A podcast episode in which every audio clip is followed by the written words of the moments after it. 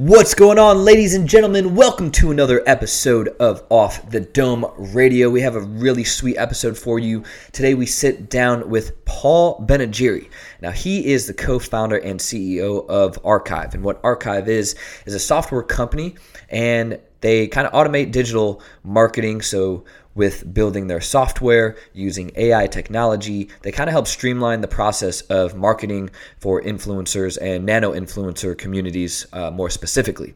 So, in the episode, Paul goes through the concept for his for his business, kind of where he started, how he got the idea for Archive, and you know he had a few ideas before then that led up to that, and then he goes through um, how he's able to be successful, lead a globally remote team. Yep, they don't have an actual office, so they were all remote, all around the world.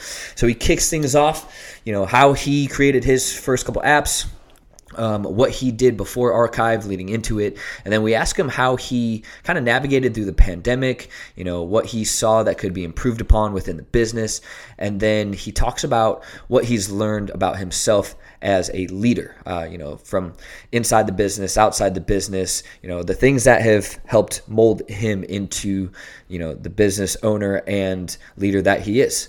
Tim, what'd you think of our conversation with Paul today?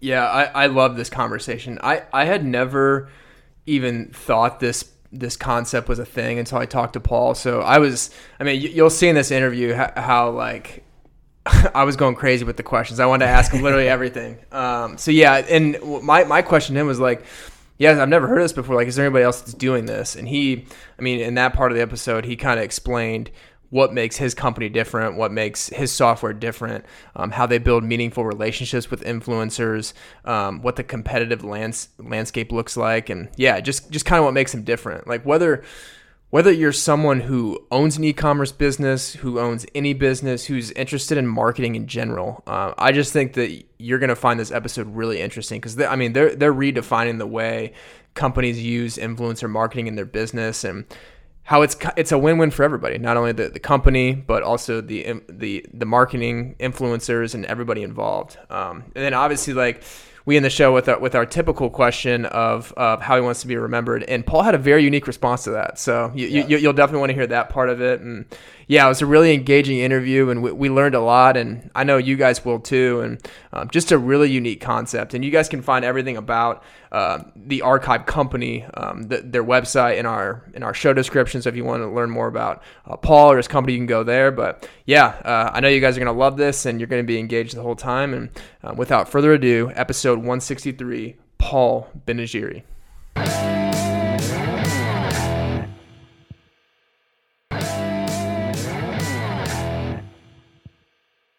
So I'm Colin, and then this is Tim. Pleasure to meet cool. you. Yeah, likewise. Excited to chat and good to meet you. Yeah, yeah. Appreciate you taking the time, man. So you're in Paris right now. That's exactly correct. Okay. We're doing things wrong because we're in the Midwest. We're in Indianapolis and it's humid as all get out. So, hey, I was just in Miami and the Bahamas actually. So I like the dryness, but I think humidity is nice. Some people give it a lot of hate, but it feels like the, the world is hugging you every time you leave your house. That's true. As long as you have AC, it's not a bad thing. if you don't have AC, then that's just impossible to deal with. Yeah, that's that's fair. But man, I don't know. I guess I don't know. I would like a little change. I'd like a little drier. Everyone's like, "Oh, is it like the dry heat like Arizona?" I was like, "I've never been to Arizona, so I couldn't tell you." Yeah. So, uh, Paul, you said you had a team retreat in Paris. Do you guys always is your team from all over the globe?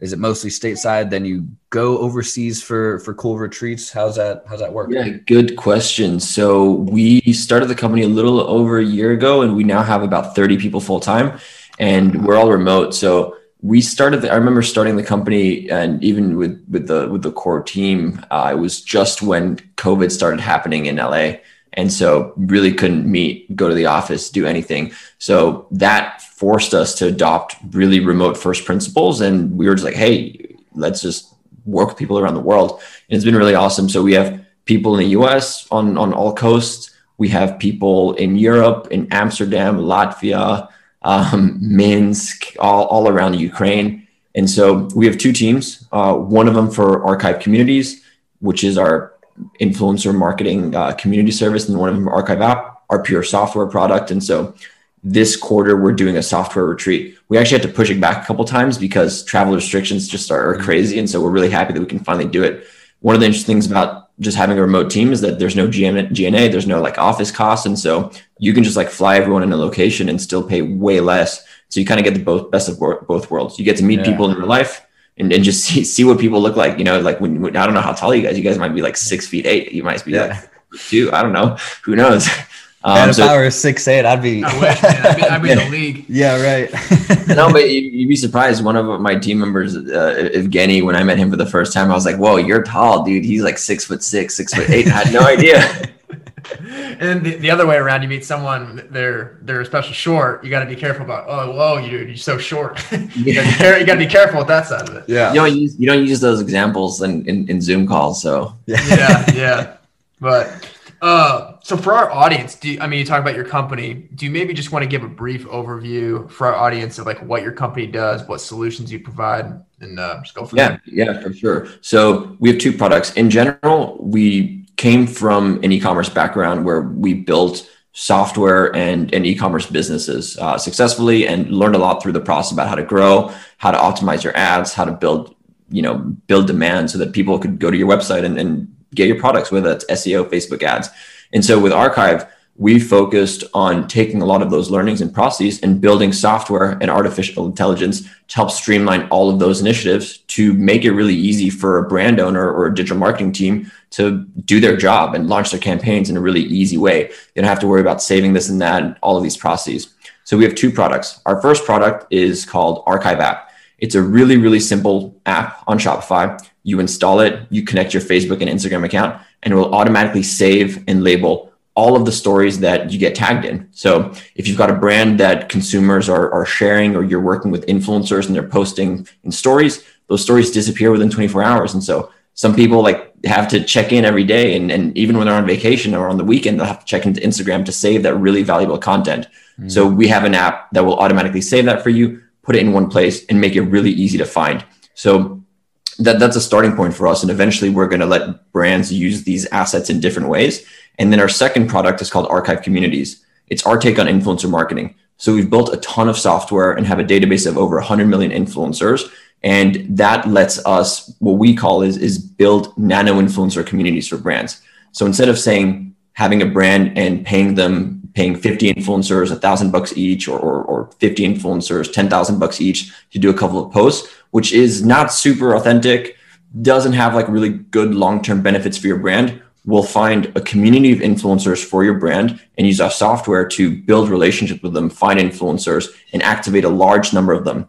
And again, it's like instead of working with 50 big influencers, we can work with a thousand small influencers and drive a lot more content, a lot more impact and the cool thing is that because there's so many things happening, it becomes a lot more data driven. If you're working with 10 influencers and four don't perform, you're kind of screwed. Like what, what learning you're going to get, it, it, it's kind of chance. But if you're working with 500 or 1000 and you have a really rigorous process for tracking engagement and performance, you can learn and optimize your community over time. So those are two different products. And again, it's really, really focused on, on e-commerce companies because that's what we have experience in. And, and that's what we've been building software for. Okay, that's really cool how, how you're doing that. I mean, do you have a?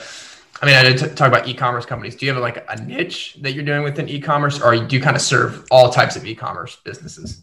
Yeah, so I mean, it, it's interesting. E-commerce means a lot of things to different people. We really focus on on direct consumer brands and okay. essentially brands that have products that people are excited to try. Um, why? Because our special sauce is gifting, and when you're gifting influencers, it's a, it's a magical kind of like new type of relationship where it's kind of like quid pro quo.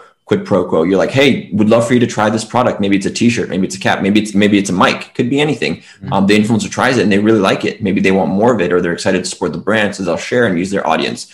You can't really do that with you know a digital product and things like that so we specialize a lot more in these physical products that people can experience with archive app it, we are focused on shopify for now and so I would say our, our niche is, is Shopify brands, but it doesn't matter if it's fashion, hardware, gardening. Um, it, it, could really be anything.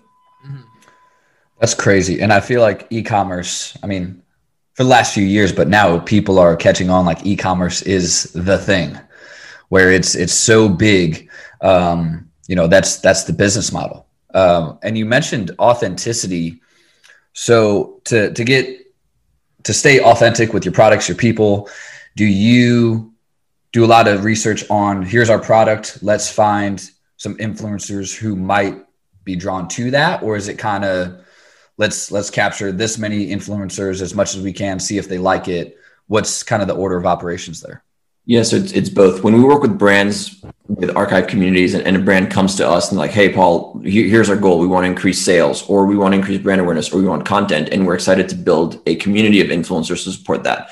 We start off by really understanding their personas, who they're targeting, and in order to build a community, we think of it as a, a community as a, as a number of groups of influencers. We call them influencer buckets. So one of them might be if you're, let's call it a, a health company. We, we work with a big uh, Four Sigmatic, for example, a big uh, you know health uh, direct consumer brand. They're, they're they're crushing it. They might launch a new product and they might have fitness hardcore people.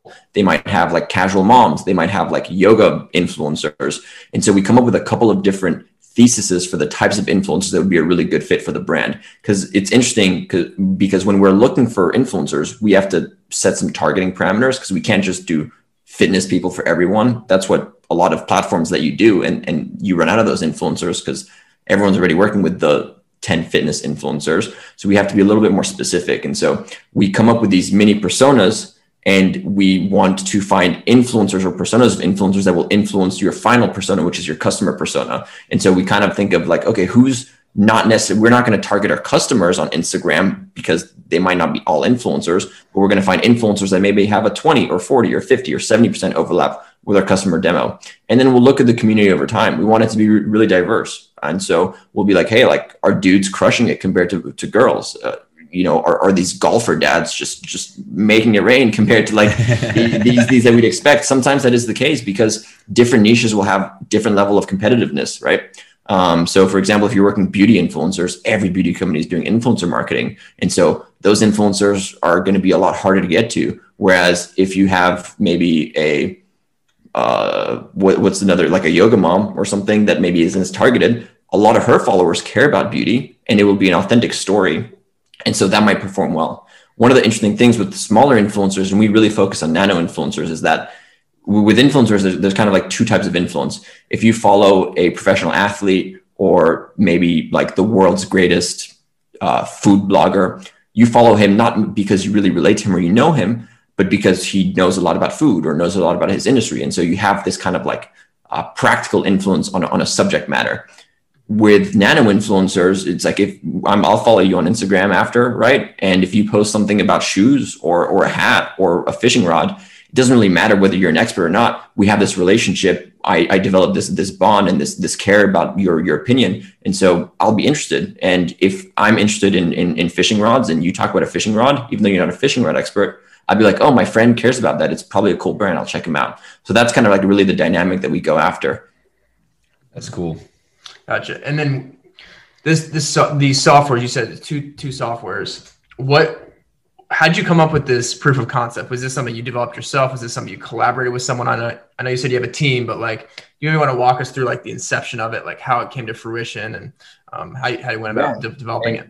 For sure. And, and I can tell you the full story because one, I guess, piece of software led to the second one too. Okay. So when we were the, the company that I ran e-commerce for was on the, on the founding team for was called HVMN, Healthy and Modern Nutrition. Uh, we create products. Uh, we have a keto food bar that's really delicious and, and a bunch of health products that help people with performance. A lot of new products in the keto space. One of the things that we were doing was trying to grow and, and do influencer marketing. We did these big paid influencer programs and we paid this big influencer $10,000. And one time he drove $30,000 of sales. We're like, cool, this is great. Let's do it again. And then the second video, he, he generated like two thousand dollars. We're just like, what? Mm-hmm. Like, what happened?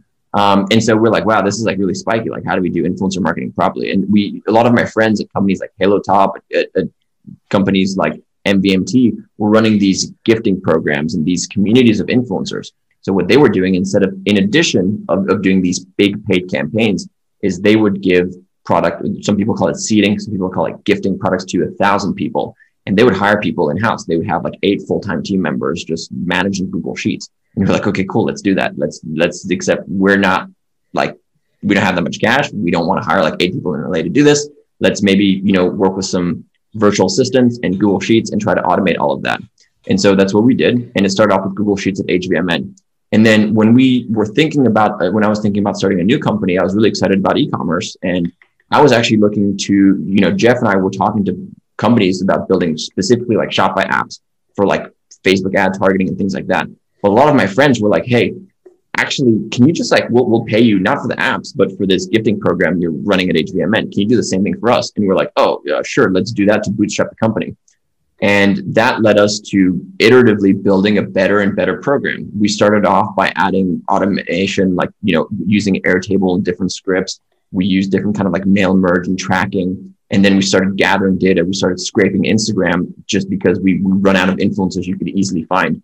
And so it, it went from a Google sheet to kind of this Airtable system to having our engineers replace each component one at a time.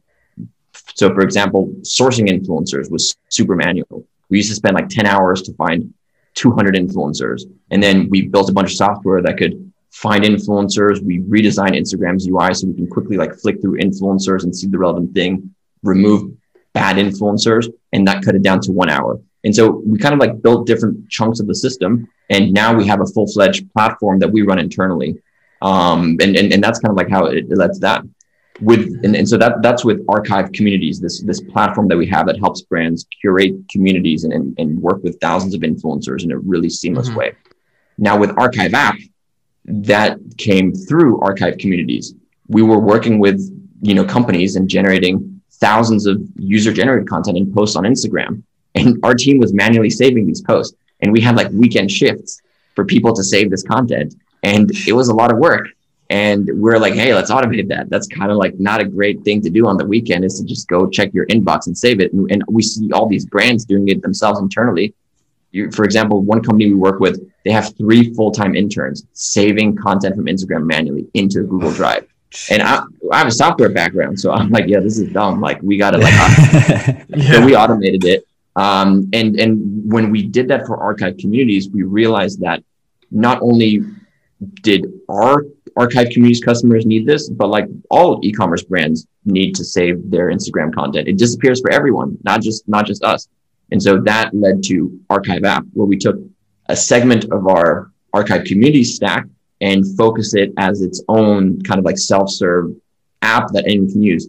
Archive communities is on the pricier side of things we typically start off at 10K a month retainers and we try to scale communities. So we go from maybe 150 influencers a month to 1,000 and work with larger brands. And so we had a lot of smaller brands that were like, hey, this is really cool. I want to save this content. I don't want to like sit in the bathroom on Sunday and like screenshot my stories and then send them to Slack or Google Drive. So that's how we we built the tech and, and really came across Archive app as its own product.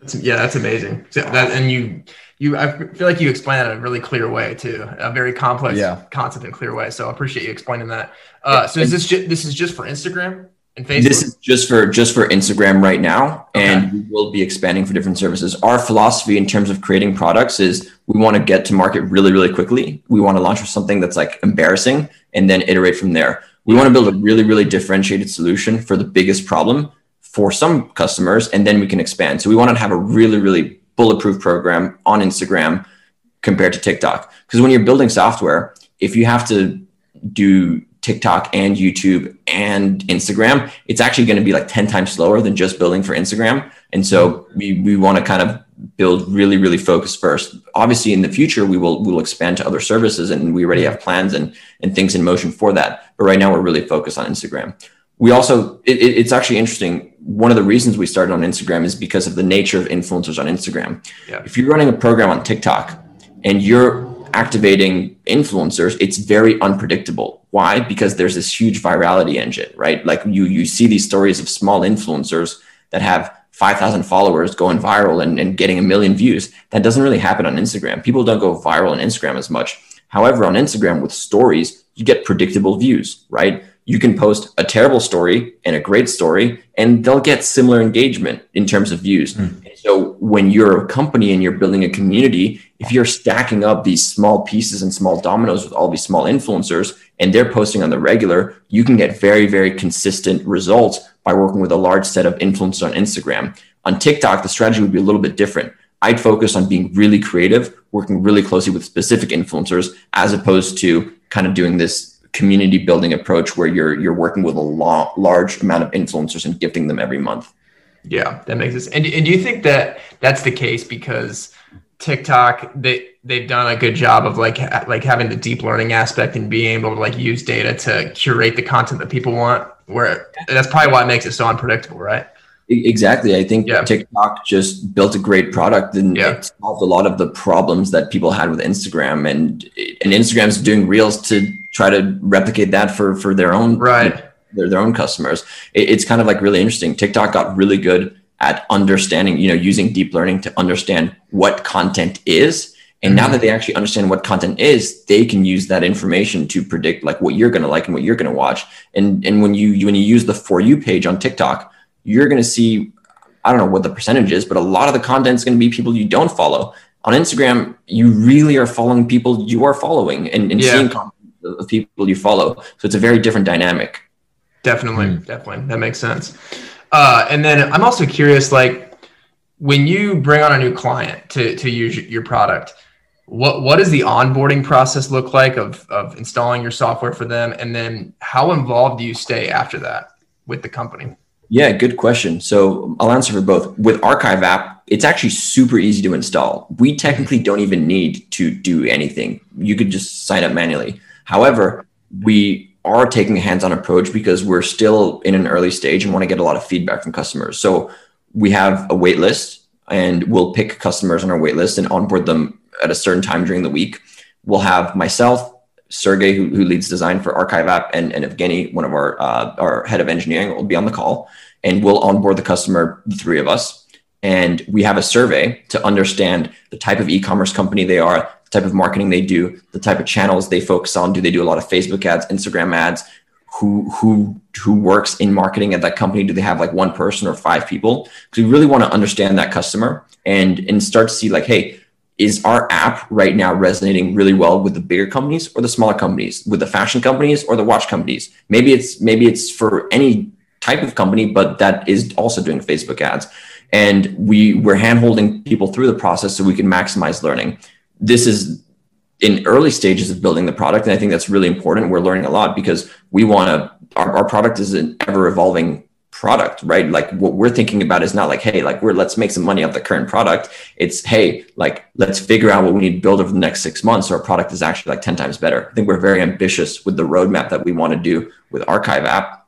First we're collecting stories. We want to make it super easy to save all of your content pull in eventually tiktok other things also making it really easy to find content and so understanding how people are searching for content is really important for us so it's actually pretty hands-on and and and not self-serve yet eventually we'll be self-serve and we'll use tools like intercom or things like that to design like a really good onboarding sequence um, but for now we're taking a really hands-on approach because we want to understand how customers are using the product because you know i've i've I I can't be the only one like thinking about features. We actually have to do it based on what what people really need.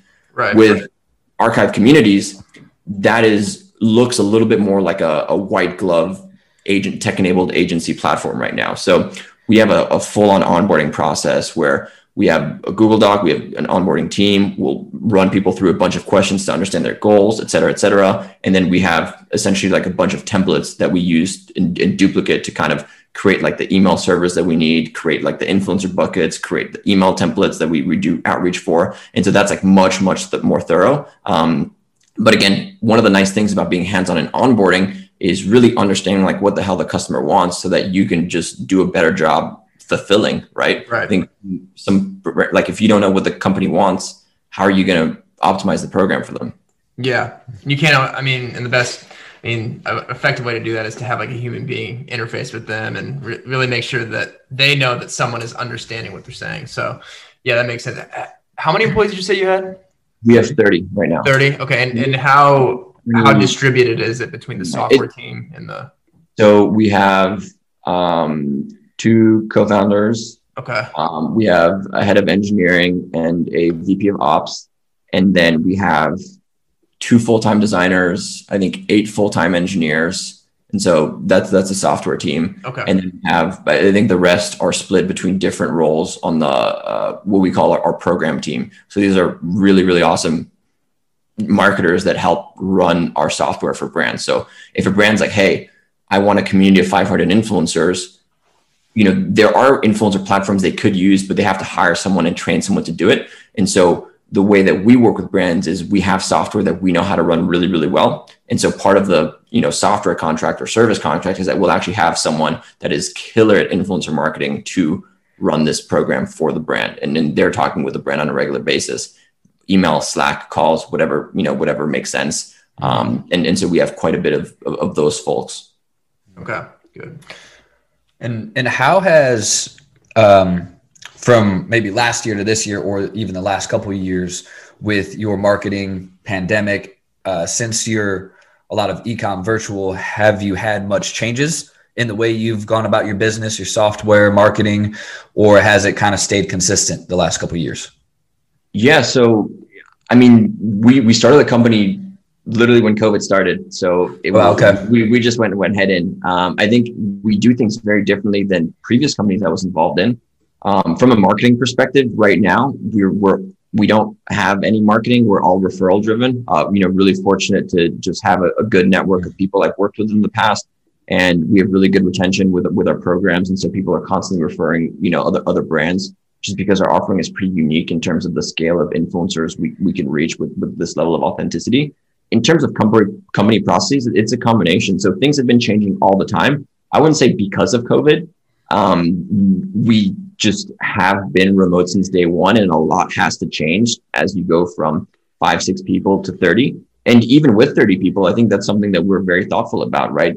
You, the company is a machine and there's a lot of things that you can work on. You can work on people, bringing in new people, improving people, coaching them. You can work on product, right? And having teams and systems to improve the product. You can also work on the company dynamics itself. So thinking about how to improve your culture, setting up systems like OKRs, really good one-on-ones and management, you know, training and things like that. So we're constantly evolving and constantly looking at different ways to improve how we run things.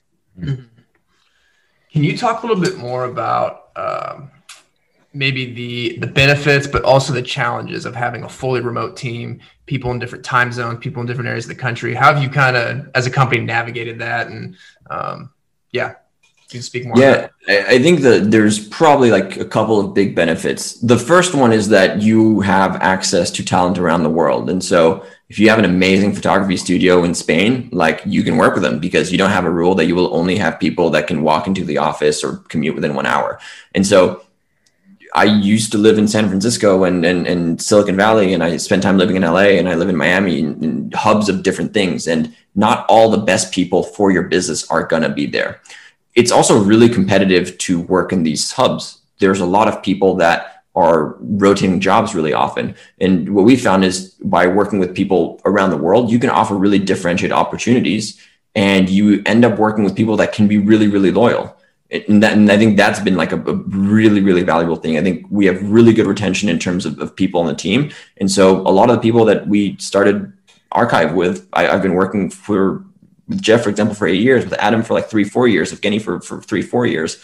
Um, and so that's really something that is important because nothing compounds faster than people. If you're able to have really awesome people that can level up and grow, they get more ownership in the projects your company gets bigger and they can work on more things they get smarter or, or more equipped with different skills and they have like more context and more trust that's super super powerful um, the other thing is it forces you to really to adopt good i would say just company operations really quickly. If you're eight people in a room in an office like you don't really need you, can get away with like no notes. You can get away with no status updates with like light stuff. If you're eight people in Slack around the world, you just need to document things. And so one of the things that we started doing was was writing process docs. We have like over 150 or 200 process docs of the company, and we started doing that like early on. Like when Adam and I were were really early on at the company, we spent days where we just write like back to back like 15 hour days just like writing docs writing docs writing docs and, and that's really helped us scale and grow um, and, and, and that's just been part of the culture because again if you're next to each other, you can be like, oh, let me just show you this thing real quick. But if you're right. if you got to do a call and on Slack and on some other stuff, you're just like, wait, like we should just document it and you can read it. And then I'm I'm here for questions, but we have a good foundation of documentation. And so I think just being fully remote forces you to adopt these practices that you typically can get away with in, in smaller companies. Some of the some of the challenges is, is, is time zones, right? So we have people in, in the US uh, we have no one actually in the West Coast now. Uh, we all moved to Miami um, just because it was open and, and we were a little bit, you just wanted some change. Or not, anyway, for a number of reasons. Yeah, yeah. Um, so we all moved to LA. So that's not all coast, but we have people in Europe and we have people in Asia. And so what we have set up is this working band. So everyone of the company is expected to be online from around, um, I think like 9 a.m. PST to noon PST. That band changes sometimes but we have three hours at least where we really expect everyone to be online. And so that's where all hands is. That's where we have a, a meeting called Archive Social, where we all just hang out and, and, sometimes we play poker, play different games, do breakout rooms, and just do some casual water cooler chill stuff. And so that we we have a band where everyone can collaborate, but we also have you know asynchronous meetings and discussions so that if someone is doing something in one time zone, they're very very productive and, and can get feedback when the person in another time zone is is ready to work. I think that having that band is, is critical. Like we could not run the company without that band right? And so it requires people in asia and europe to work later schedules and it requires people in the us to work earlier schedules. And i think that's just part of what we communicate when we start the company or when yeah. we bring people onto the company. Yeah. Makes sense. And i love how you said you uh, you and your partner just would write processes. That's something Tim and I, as of recently, we've started writing our own processes for our own businesses, and I hate it.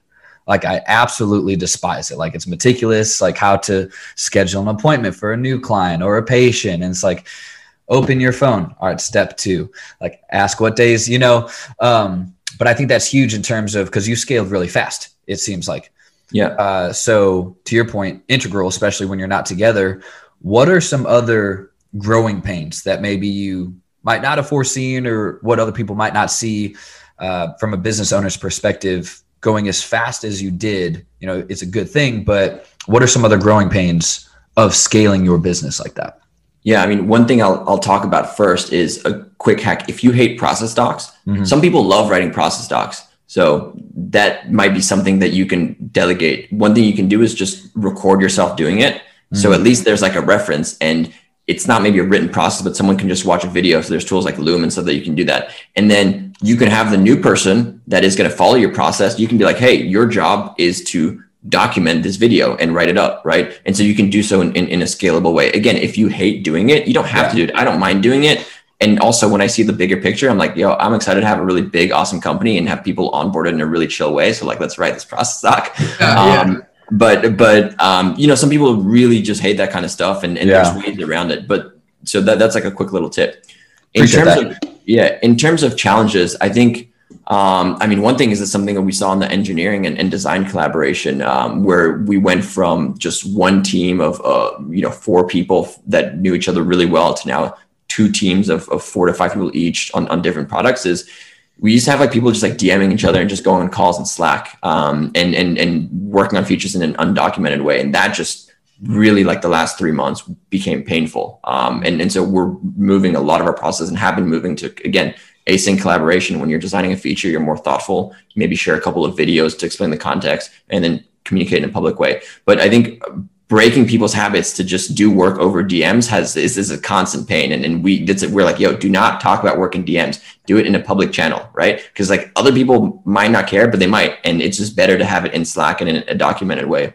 Another thing is management training. So one of the things that we're excited about is using our company as a platform to level people up and give people like really awesome career growth.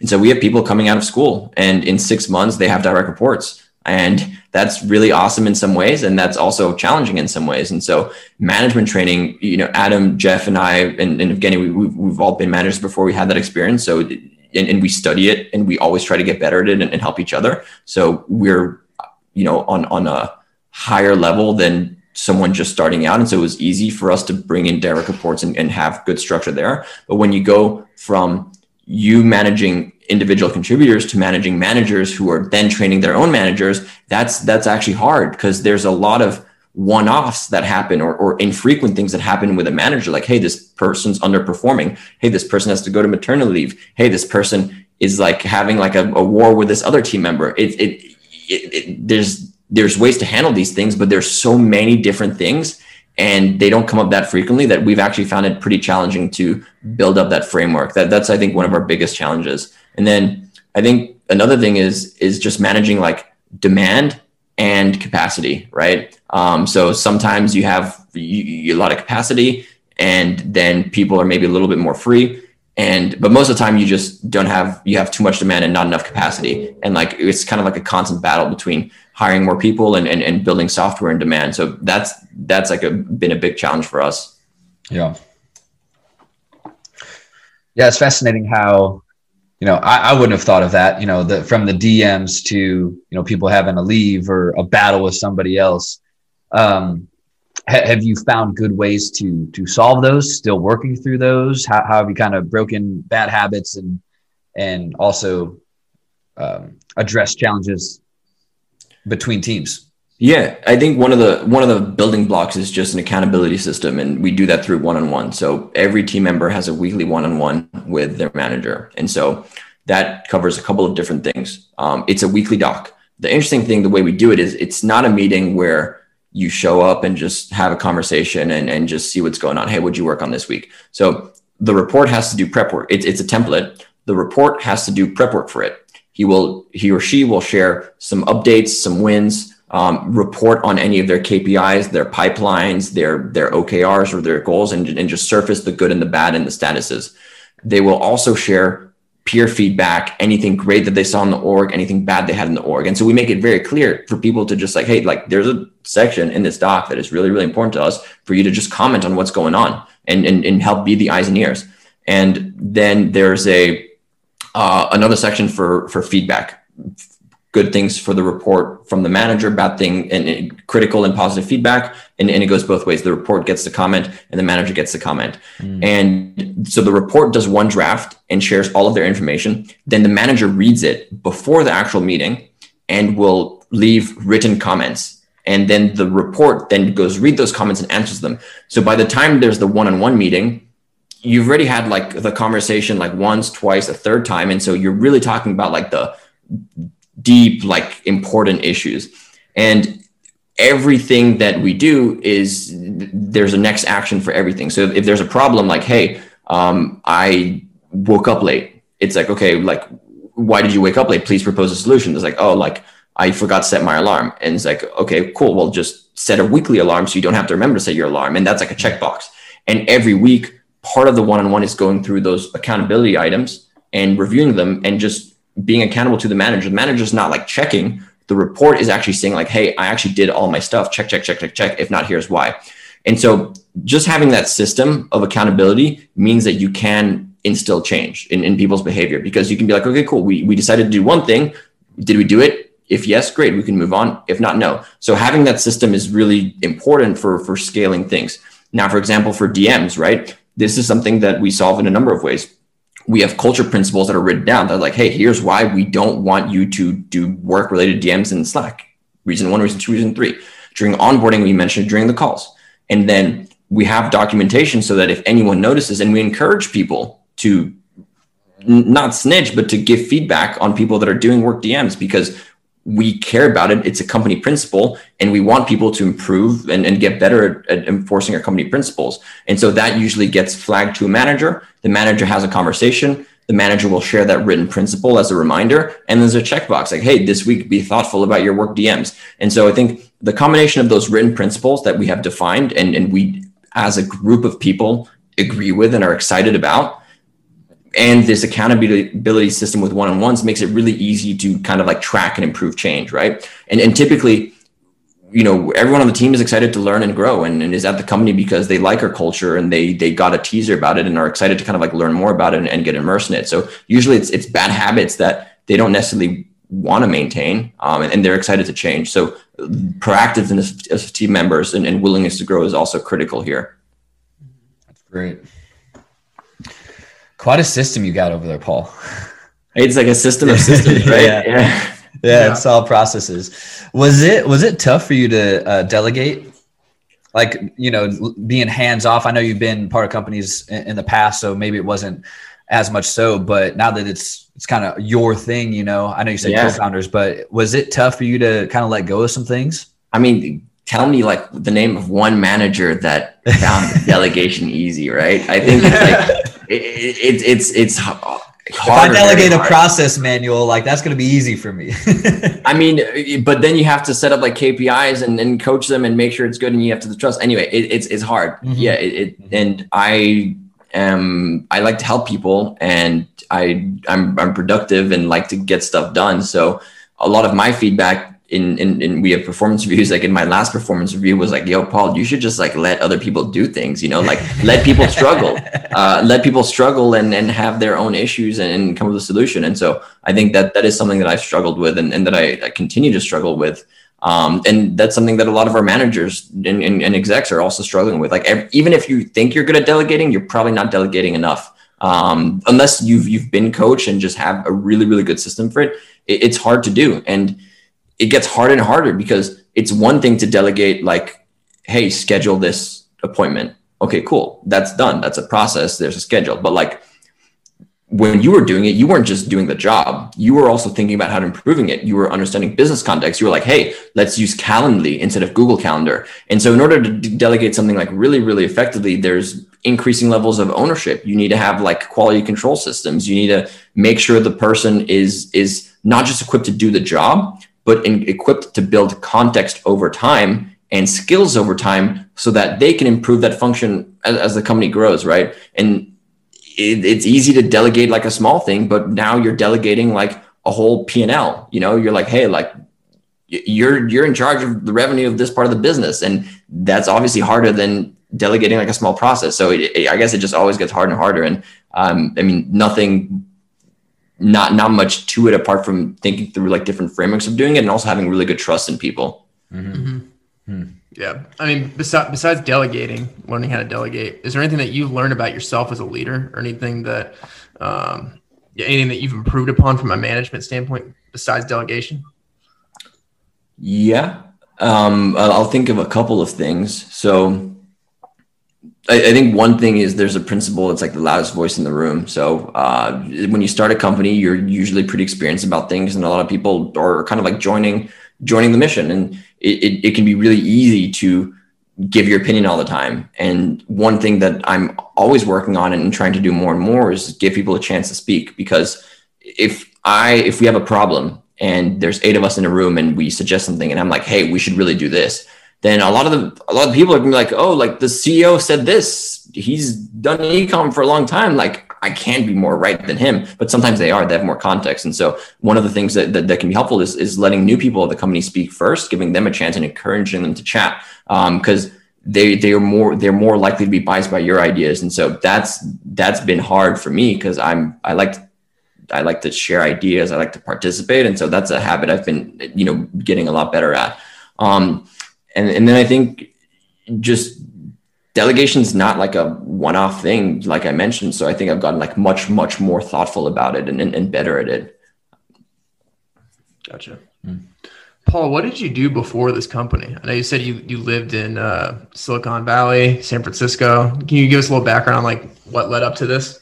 Yeah, yeah. So uh, I'm actually French. I was born in Paris, and my dad uh, worked and still works for IBM. So we were expatriated. So I spent six years in France, three years in London, three years in New York, and kind of got all mixed up. Then I went to college at Stanford University. I studied computer science, studied systems. So I was always excited about building products and things, but systems was excited exciting for me because I was like, hey, if I'm going to learn computer science, let me just go learn the hard stuff.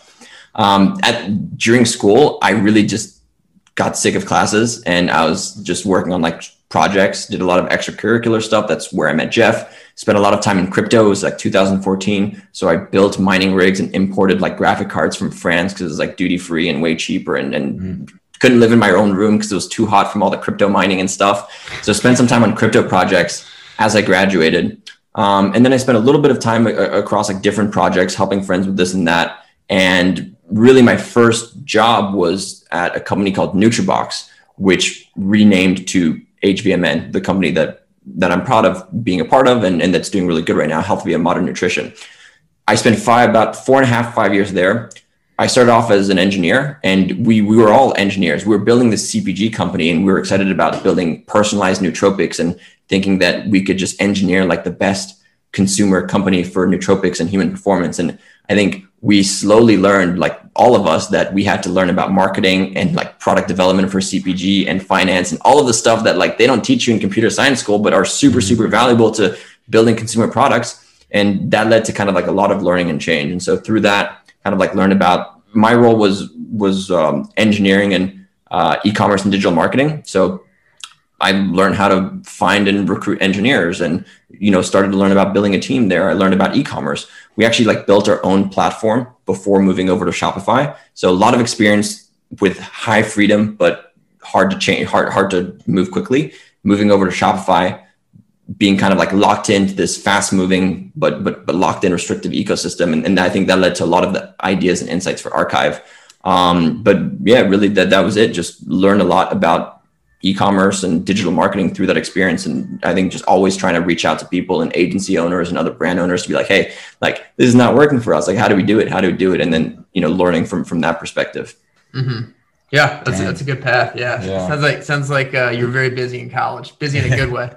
Yeah i mean i was like so busy but like just did nothing in class. Like i, I was just right. like it, every that's the way to do it though honestly. Yeah. i mean every, you, were, you were you were in real life skills real life i mean I, th- I, think there's there's there's two ways to do it. Either you go full on the educational path and really just take the educational journey which is cool and fine and and, and, and awesome. Like i know some people that build really good skills and networks working with professors and, and learning really a lot more computer science than me around like database and things like that and they're off to like great places. Um and my i was just like yo i'm just gonna basically do as little work as possible. And yeah. Yeah. I'd say it worked out pretty well for you. Yeah, right. yeah, so, it worked all right. so far, so good. I definitely got caught in the the academic of like, you know, you graduate, you go to college, and you get, and then it was after like that first job out of college. I'm like, oh man, fuck that system. Like that's that's not it. Where I w- wish I would have spent more time in college figuring out things like like you did, you know, the the offhand stuff. Because man, I got this one friend. He's like, oh yeah, I'm gonna go get my master's. I'm like, for what? Like you know start a business. You'll get more yeah. experience starting a business probably a hell of a lot cheaper. I mean i mean i think yeah i think, start, I think but, the cost of education is, is a real challenge. Like i have some friends that left masters or things like that with a ton of debt and that that's tough. That just that's that, that, that just puts a lot of restrictions on, on yeah. your life for potentially like 10 years. So I think that's like a really tough part. And it's hard for a kid to get that, right? Like if you don't have debt after college, you have a job, you save some money, you can have some investments, you can think about this and that. But if, if you're, if you got to pay back, like, I don't know how many thousands of dollars a, a year or a month, it's hard to start a business. You know, it's hard right, to have freedom. It's hard to just think about going on vacation and buying a, a buying like an Arduino and, and doing some stuff. Cause you're like, no, I gotta like put it in the, so yeah, I think that's tough. Yeah. And it's like you pay X amount and then you come out and you're not even worth a quarter of that to anybody. Yeah. So that that's interesting. It's like, well, what do you what do you pay for? So, you know, I went to a I mean, I think part of the value of of the school I went to is is the stamp and the credential, right? I think there there's like valuable network networking and community. I think in terms of the classes, it's like I do not think there's like a massive difference between curriculums at Stanford potentially and and and some other you know schools that are not as as kind of like fancy. Mm-hmm. Um, but I think the network was really valuable, and also the the stamp and the credibility that this gets you, and that's something that I try not to.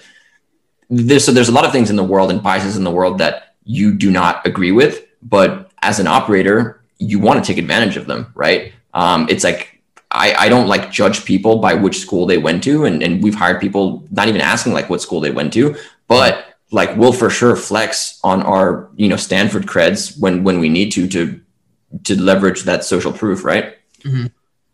Makes sense. Yeah. Yeah. You're making a point with, with leverage. Um, I know that's kind of a topic we are going to touch on today too. In, in, your business, how do you use leverage with your marketing, your influencers? Um, and how, how does that relationship work?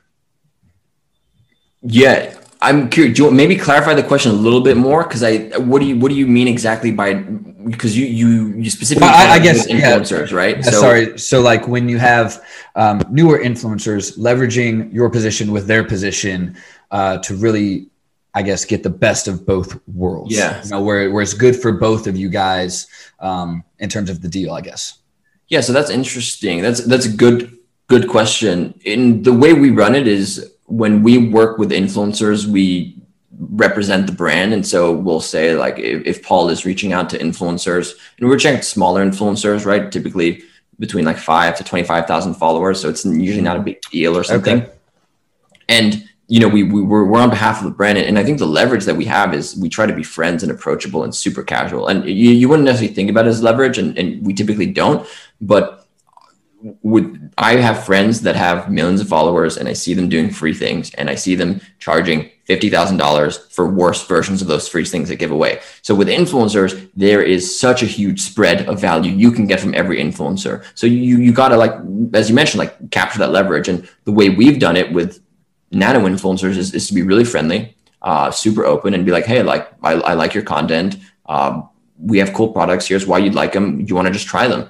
No commitment, super super chill. And we actually find better performance doing that and starting off that way than like, hey, um, saw your content, want to try this. It's worth fifty dollars. We want a story post in exchange, and and that's just locks people in. When when people try the product, they're like, okay, cool, like no commitment. Sure, I'll take this free stuff. And if they like it, they'll post it. If they don't like it, do you even want them to post? Not really, right? It just puts people in a weird spot. Um, so so just building relationships and doing so in a very kind of awesome friendly way is really what we try to shoot for. And one of the special things about our programs is that we can really work with a thousand influencers and have them have a real authentic relationship with the brand feeling like they can get hooked up by a homie at the company in, in, in a scalable way. And that, that's hard to do. And that's what influencers want. They, they just want to feel like they're special. How do we do that? Responding really really quickly and in a really not canned way you know? Yeah.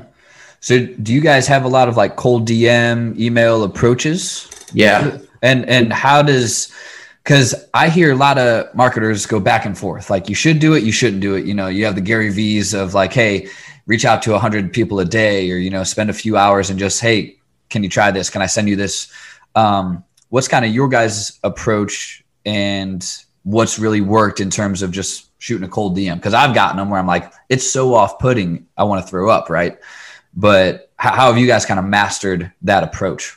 Yeah, so I think it just depends what you're offering too. Like if you're cold DMing someone to do something like, just, I mean, it's, if it's super transactional, if it's not good value for them, it, it's gonna be like an annoying, like maybe not good experience. Sometimes you got to take that rejection though, right? Like sometimes you're just starting up, you got to do it, and it's okay. Um, but but with us, it's it's we work with awesome companies, and we're like, hey, do you want like some really delicious like keto cereal that everyone's like raving about, or do you want? And and so they're like, oh my god, this is great. Like sure, why not? if we were like, hey, here's an offer, here's a post, here's what you got to do, it would probably be a lot more tedious and we'd not get as good results because people are like, mm-hmm. no, like I just pay me. You want all these specific things, like pay me. We're just like, yo, just just try the product. And and we start from that perspective. In terms of like what works, if you're starting out and you're a small business and trying to ramp up influencer marketing, here's what you should do. You should reach out to influencers on Instagram and you should DM them. And then you should comment on their feed post and send say, hey, I, I DM'd you, check it out. And maybe like like a couple things, give them a little bit of support. That's what you will get the highest response rates for. Hmm. Now, is that what we do? No, because we're working with thousands of influencers and we'd get rate limited by Instagram and all that stuff. And, and you can't really manage IG DMs in a, in a sophisticated way. So we do it all through email. So we will cold email influencers and and have conversation through email. And brands really like that because they can still do customer support and things like that in IG DMs. Um, we get still really, really good reply rates and things like that because we've built good infrastructure and, and have a good playbook for that. Um, but if you're starting out, an easy thing to do is just DM people on Instagram and comment. Like you'll double your response rate if you leave a comment on one of their posts. Again, depends how big they are. If you're talking about 50,000 or less followers, which again, if you're starting out, would really recommend working with smaller people to build those relationships. They'll notice. Yeah, it's a good point. and it's like it's like yeah like same thing for like vcs right it's like cool if you have someone that can intro you or you've worked with a vc or someone there it's like take that right but it's like are you really going to say i'm not going to do sales. I'm not going to work with influencers. I'm not going to raise money because i can't get a warm intro it's like no like do that and then do whatever you can to get closer to warm intros if you feel like that's possible. Do some networking like find out what works. Um, but people have made a ton of money and gotten a ton of results with cold outreach and you just have to just gotta gotta thread the needle right? Yeah. like don't don't be too spammy. Don't be don't be like sending like 50 emails but, but then again, it works. Like I don't know, like, some, yeah, like right. that, that, actually works. Like account based marketing, you get some SaaS companies that will send you like drip sequences of so many emails, say top of mind, and it works. And then you sign up. Sometimes they even like call you, and I'm like, yo, like don't call me, bro. Yeah. Me. But put, me, put me on your blacklist, please. yeah. Yeah. Paul, have you? uh I'm interested about the competitive landscape for your company. Have had have your has your company identified like any like prime competitors that are doing the same thing as you? What's that look like right now? Yeah, I mean, with archive communities, our I think we have two types of competitor, maybe three types of competitors, right? So uh-huh. one of them is traditional influencer marketing agencies, like these cool, hypey, New York-based, LA-based agencies that have a lot of relationships, know all the influencers. They will be better than us at working and closing brand deals with 1 million influencers. We don't even do that. Um, and so we're very different because we can work with, we can have the same kind of like care and attention to that relationship times a thousand, but only on smaller influencers.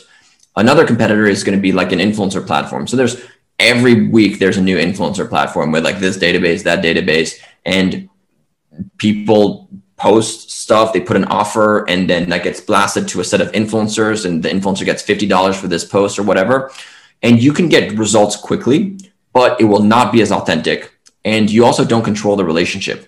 With our product, Archive Communities, we will find and build relationships for your brand. So if you fire us after six months, thankfully it doesn't happen that often. Like we, we have good retention.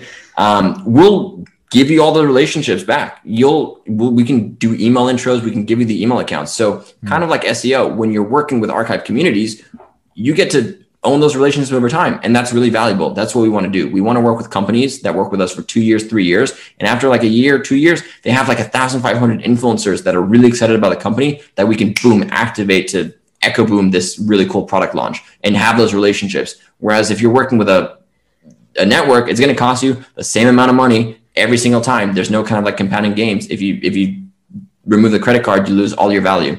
And then the other thing is is platforms. So there's companies, influencer marketing platforms that are uh, self-service. So they have search features that let you find influencers. They have this conversational thing so you can contact influencers and, and message them. And then they have like this campaign management stuff so you can upload content, give briefs and stuff. So that's cool if you have someone full time that is going to manage those relationships. But typically, brands have to hire people, train them to use the software, and and and and, and pay for the expensive software. And so again, I'm not saying those companies are bad, but we serve a very different purpose. And and I don't think there's a lot of companies out there that can authentically build relationships with you know 500 or 1000 influencers for a brand and and have influencers actually feel like they're talking to a human at the brand and and, and have an awesome relationship. Yeah, yeah. that, make, that makes sense. That's that's a good analysis. So like your, your, your software from your perspective like how how unique is it? Is this something that I mean, is can you patent this? Is this something that you would license? Is this something you would eventually sell? Like, how, how will that work for you going forward?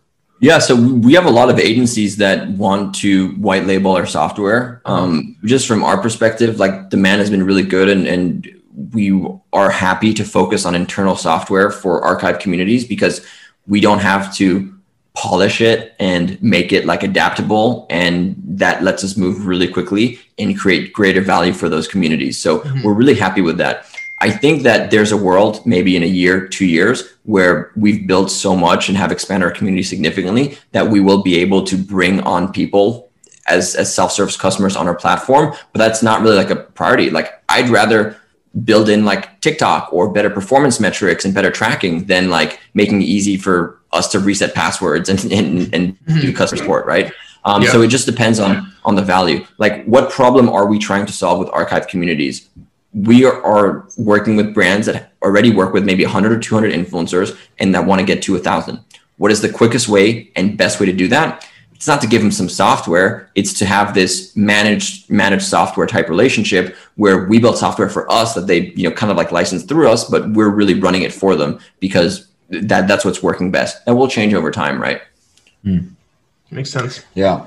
and then and, and, and a good example of that is, is archive app right? We took 25% of our software that we were like every brand should just use this no brainer like why would you want your stories to disappear? You know like if you want a story that was posted a year ago you can't do it six months ago you can't do it so that was very clear that a lot of brands could and should use this and we set up a separate team to manage that product and, and, and, and spin that out as a, as a separate standalone product and it's doing really well um, but again it's like more strategic and thoughtful than like, hey, let's just take our whole software and let anyone use it. it. Is like, hey, there's a specific technology we can reuse. Let's also have a self-serve app that leverages that back end.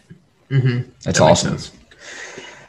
Um, so Paul, I know you're more on software side, but what kind of pitfalls do you see with companies who may rely on influencers a little too much? Like, have you have you seen the consequence uh, of that, where a company might only be on influencers? Because I, I feel like I see a lot of companies on social media where their game is just influencer, influencer. Um, do you see that work more? Am I kind of I'm misguided that- there? that's interesting. I would say that it's not common for a company to be like influencers working so well for us and nothing else is working. Mhm. Usually it's Facebook or search, and they have a tough time spinning up other channels. So it's very, very common that a company's like, yo, 90% of my spend is going through Facebook. And now that this happened on Facebook, our whole company metrics just changed because we're so reliant on Facebook. So that, that is very common. That is very standard. Working too well on influencers is, is not as usual and common. And with influencers, you can spin things off like really easily, right? So if you have a community of influencers you're working with, you can use that content for Facebook ads. You have fuel for your email. You can take those awesome photos and videos and create them into stories for email and SMS. You can put those influencers on your website. You can do whitelisting, which is when you um, take over an influencer's Instagram or Facebook account and run ads for your brand using their account. So it, it's a little bit different than seeing a, a an ad from a brand. You can do affiliates, and and so there's so many ways to differentiate that. I haven't really seen that case. You, usually, what happens with influencers is brands like try it and maybe don't try it well or doesn't perform well for them for some reason. Maybe they're measuring it wrong and they give up on it. Uh, but I, I do not know of any brand that's like, yo, we're just doing influencers so so well and it's crushing so much, and then it stopped working. Because typically, if you do influencers well, it'll it'll compound, right? I think other things can happen when you have one channel, like maybe competitors enter and things like that, and ensure that becomes more just just hard for brands, and brands do die for different reasons. But I encourage all brands to differentiate their marketing after they've had one really good channel. But I don't think it's it's it's not a common you know e-commerce like paradigm. Cool. Cool.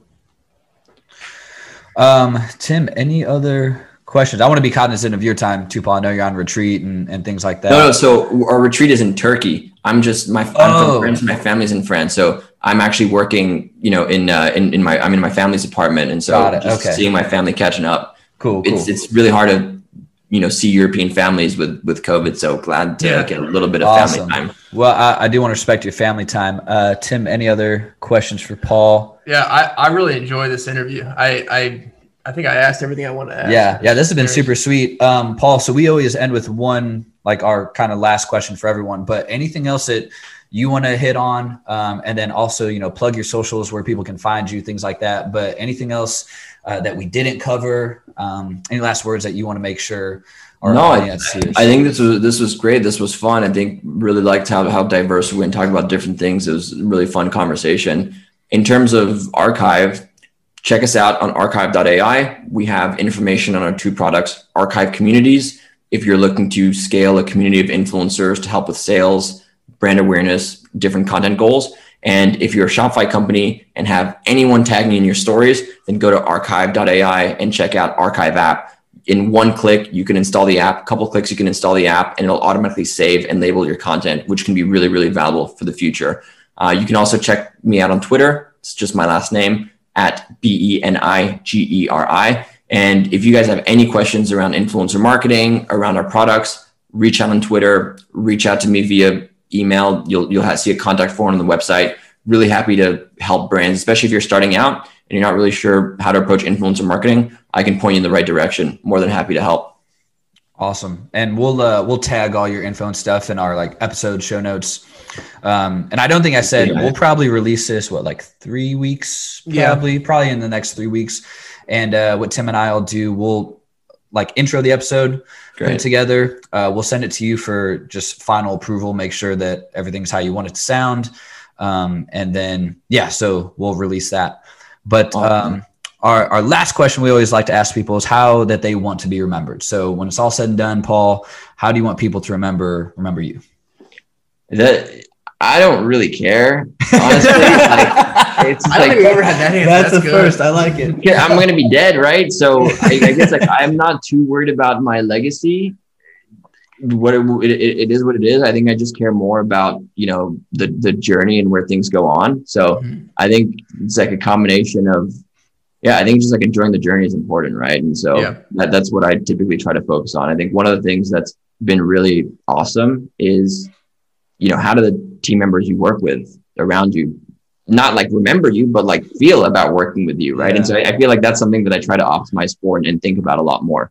Yeah, Cool. that's perfect. Fair enough, man. I love it. Well, Paul, this was a lot of fun, man. I know we really uh, appreciate your time. Uh, people are going to get a ton of value out of this, so I'm excited for this one to launch. But uh, yeah, thanks for taking some family time and, and giving us a little bit of it. Uh, and enjoy your stay, man. Of course, of course. Hey, it was it was great talking. Really, really fun conversation, and and appreciate you guys. Good Yeah. deal. Take care. All right, man. We'll see All you later. See ya.